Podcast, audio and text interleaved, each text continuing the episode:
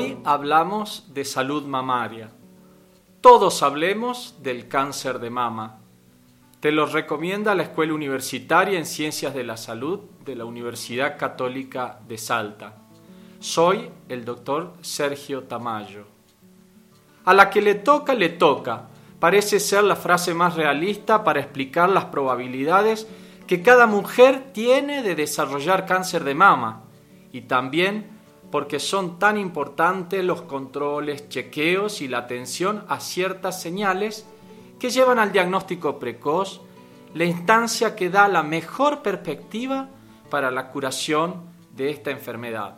Sucede que los principales factores que inciden son fáciles de resumir: ser mujer y cumplir años.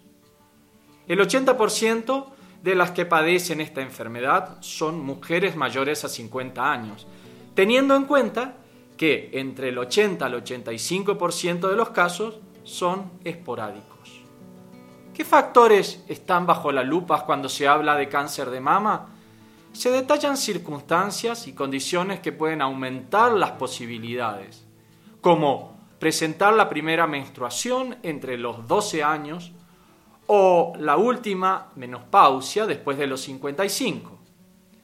Los casos de la enfermedad en la familia. Para evaluar este factor hay varios elementos. Por un lado, el grado de parentesco y el número de familiares afectados de cáncer. Cuanto más cercano y mayor el número de casos, mayor es el riesgo. Tener una mama densa. No se trata de una enfermedad sino de una condición que puede, por un lado, aumentar ligeramente el riesgo de desarrollar cáncer de mama y, por otro lado, disminuir la capacidad de detectarlo.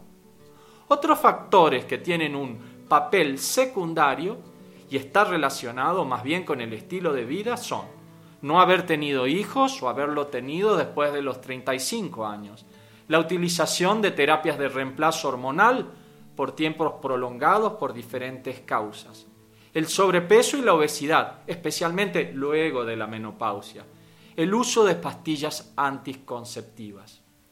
Para que vos lo tengas en cuenta, las cifras son claras. Los tumores son detectados en un estadio inicial, tienen cerca de un 90% de posibilidades de cura. Por eso es importante tu compromiso, el compromiso de cada mujer. El diagnóstico precoz es la herramienta más importante que tenemos. No existe una forma de prevención, no hay vacunas para evitar la enfermedad. La mejor manera es el control. Realizarse los estudios tampoco no significa evitar tener la enfermedad, sino tener las mejores herramientas para controlarla. La recomendación general de la Asociación Argentina de Mastología es que a partir de los 25 años realices un control anual que incluye examen clínico y, cuando el profesional lo indique, una ecografía mamaria. La mamografía, en cambio, se indica a partir de los 40 años y suele repetirse en forma anual. Es importante aclararte que es un estudio indoloro, que ante mamas sensibles solo incomoda levemente y, debido a su dosis baja de radiación, no produce cáncer. Cambios fundamentales que debemos tener en cuenta. Los estudios de rutina son irreemplazables y pueden complementarse con un autoexamen. Existen básicamente dos formas de revisar las mamas. Una de ellas es por medio de lo que se conoce como el autoexamen mamario, un método sistemático que se realiza una vez por mes y de forma reglada. También existe un método menos sistemático y que implica tomar conciencia de las propias mamas. Este examen puede tener resultados similares, pero con, lógicamente, una menor carga de ansiedad. Lo importante es que no ignores cambios en la apariencia o el aspecto de tus mamas.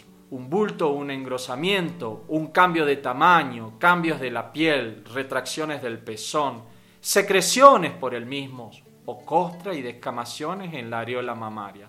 Ante cualquier duda, consulta a tu médico. Para más información, contactanos o visita la Escuela Universitaria en Ciencias de la Salud, Campo de Castañares. Nuestro teléfono 0387-426-8630. A través del correo electrónico cienciasdelasalud@ucasal.edu.ar o seguinos en redes sociales.